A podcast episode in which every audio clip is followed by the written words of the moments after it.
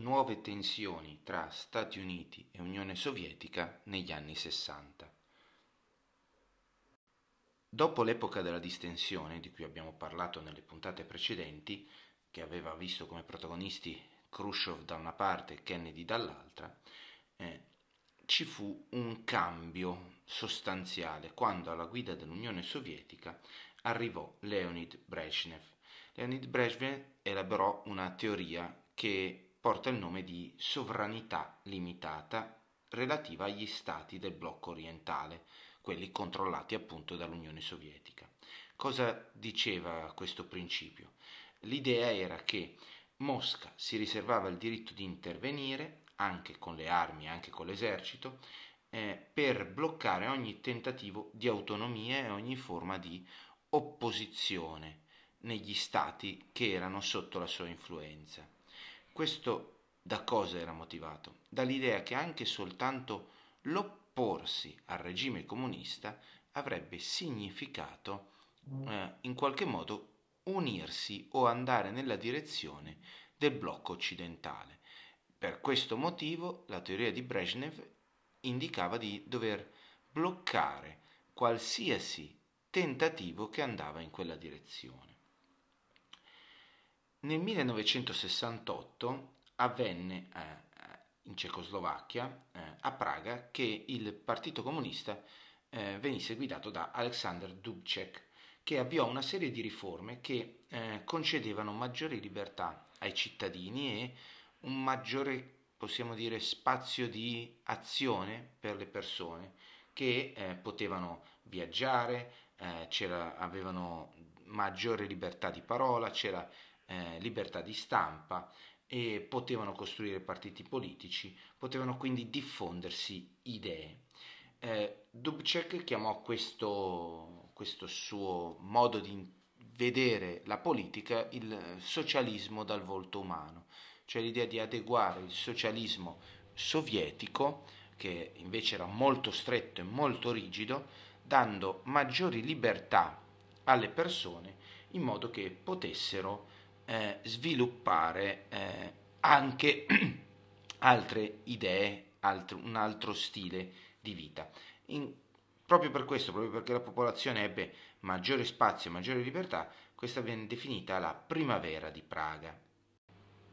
Nell'agosto dello stesso anno, l'Unione Sovietica di Brezhnev, seguendo appunto l'idea della sovranità limitata, eh, invase la Cecoslovacchia perché temeva appunto soprattutto che queste idee eh, potessero circolare e anche altri paesi potessero reagire in questo modo. Rispetto all'Ungheria non ci fu un intervento sanguinoso, ma la presenza dell'esercito fu continua e costante per molto tempo e ci fu una vera e propria occupazione militare che portò eh, Dubček a essere destituito da ogni carica di partito e di governo e eh, tutte le sue riforme volte a una maggiore libertà vennero, vennero cancellate. Il mondo intero, quindi non solo il mondo occidentale, ma anche la Cina comunista e i partiti comunisti francesi e italiano, condannarono apertamente l'invasione dell'Unione Sovietica. Interessante e soprattutto sconvolgente fu eh, l'approccio degli studenti al, alla ribellione. Nonostante la presenza dell'esercito sovietico, eh, divenne famoso il, la protesta di Jan Palak che il 16 gennaio del 69, eh, Jan Palak era uno studente di filosofia di Praga, si cosparse di benzina e si diede fuoco come appunto forma di protesta contro l'occupazione sovietica. Al suo funerale, qualche giorno dopo, accorsero qualcosa come 600.000 persone. Altri sette studenti almeno si mm, manifestarono nello stesso modo di Jan Palak nel silenzio totale del, dei canali di informazione eh, e della stampa controllati dall'Unione Sovietica. Era comunque il segno di una forte protesta nel paese. Negli Stati Uniti, intanto, dopo la morte di Kennedy, divenne presidente Lyndon Johnson, che era il suo vicepresidente e che poi venne rieletto successivamente per un altro mandato, e riprese una politica imperialistica, in particolare nel sud-est asiatico. Ah, questa era una regione particolarmente complessa. Eh, Nell'Indocina si erano formati quattro stati, Laos, Cambogia, Vietnam del Nord, che era appoggiato da un governo comunista, e Vietnam del Sud, con capitale Saigon, appoggiato dagli Stati Uniti. Eh, nel Vietnam del Sud si erano infiltrati all'inizio degli anni 60 eh, diversi mh, esponenti del, del Vietnam del Nord, i cosiddetti Viet Cong, che erano guerriglieri comunisti, che avevano formato il Fronte Nazionale di Liberazione. L'idea era di portare il Vietnam del Sud nella sfera comunista a unirsi con il Vietnam del Nord. E um, questo appunto non era ben visto dagli Stati Uniti, non era ben visto neanche da Kennedy che eh, aveva inviato aiuti economici e militari, ma fu con Johnson che si eh, passò a un livello successivo. Da 15.000 soldati si passò nel giro di pochi anni a 400.000 raggiunti nel 1967 e la politica statunitense cambiò non più dal contenimento ma alla vera e propria azione contro il Vietnam del Nord. Ci furono massicci bombardamenti anche con sostanze tossiche, il napalm, che eh, rovinarono i terreni, le, eh, l'agricoltura, le coltivazioni e che portano effetti ancora oggi nel sottosuolo del paese. Nonostante appunto l'alto numero di morti, nonostante le moltissime battaglie eh, combattute, gli Stati Uniti non riuscirono a piegare i Viet Cong che godevano scusate, di un forte appoggio popolare. Nel frattempo negli Stati Uniti si sviluppò un imponente movimento pacifista che andò oltre anche il confine degli Stati Uniti.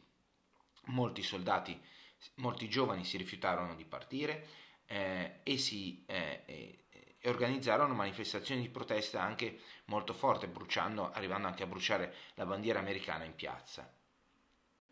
La situazione in Vietnam non migliorò neanche negli anni successivi, quando alla presidenza eh, degli Stati Uniti arrivò Richard Nixon, che mh, mm, pianificò il ritiro delle truppe dal Vietnam e nel 1973 firmò un accordo di pace.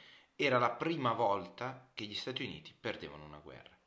Dopo la ritirata statunitense, i Viet Cong e l'esercito nord-vietnamita entrarono a Saigon, che venne ribattezzata Ho Chi Minh dal nome del leader comunista del Vietnam del Nord, e nel 1976 riunificarono il paese chiamandolo Repubblica Socialista del Vietnam.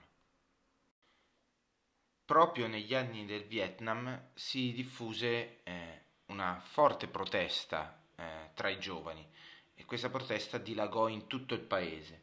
Eh, il movimento appunto iniziò in realtà, mh, mm, si può vedere appunto come inizia in realtà una, nella, nella, nelle manifestazioni di protesta contro la guerra in Vietnam da parte degli studenti americani che ricordiamoci erano anche gli stessi giovani che erano chiamati per la guerra e oltre però a protestare contro la guerra in Vietnam gli, Ameri- gli studenti si opponevano anche alla corsa agli armamenti, chiedevano un mondo più giusto, chiedevano la pace, chiedevano eh, che i soldi spesi per la guerra fossero spesi invece per l'istruzione, per aiutare i, i paesi in difficoltà, per cercare di fermare la fame nel mondo e altre guerre nel mondo.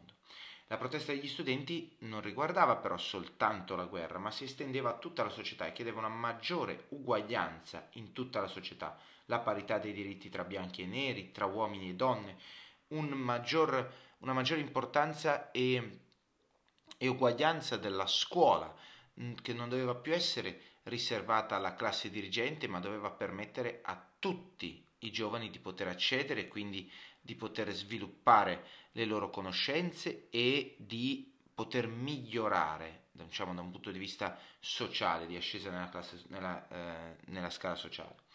E rapidamente questa protesta che eh, negli Stati Uniti scoppiò nel, sostanzialmente nel 67, eh, quando si era raggiunto appunto il picco di, di, di coinvolgimento mh, dell'esercito americano in Vietnam, eh, si diffuse rapidamente nel mondo e ad esempio Parigi fu travolta dalle manifestazioni di protesta, ma eh, tutta Europa, la stessa Italia, e eh, i giovani chiedevano appunto cambiamenti radicali all'interno della società. Era in Europa il 1968 e per questo motivo il movimento di contestazione venne chiamato il 68.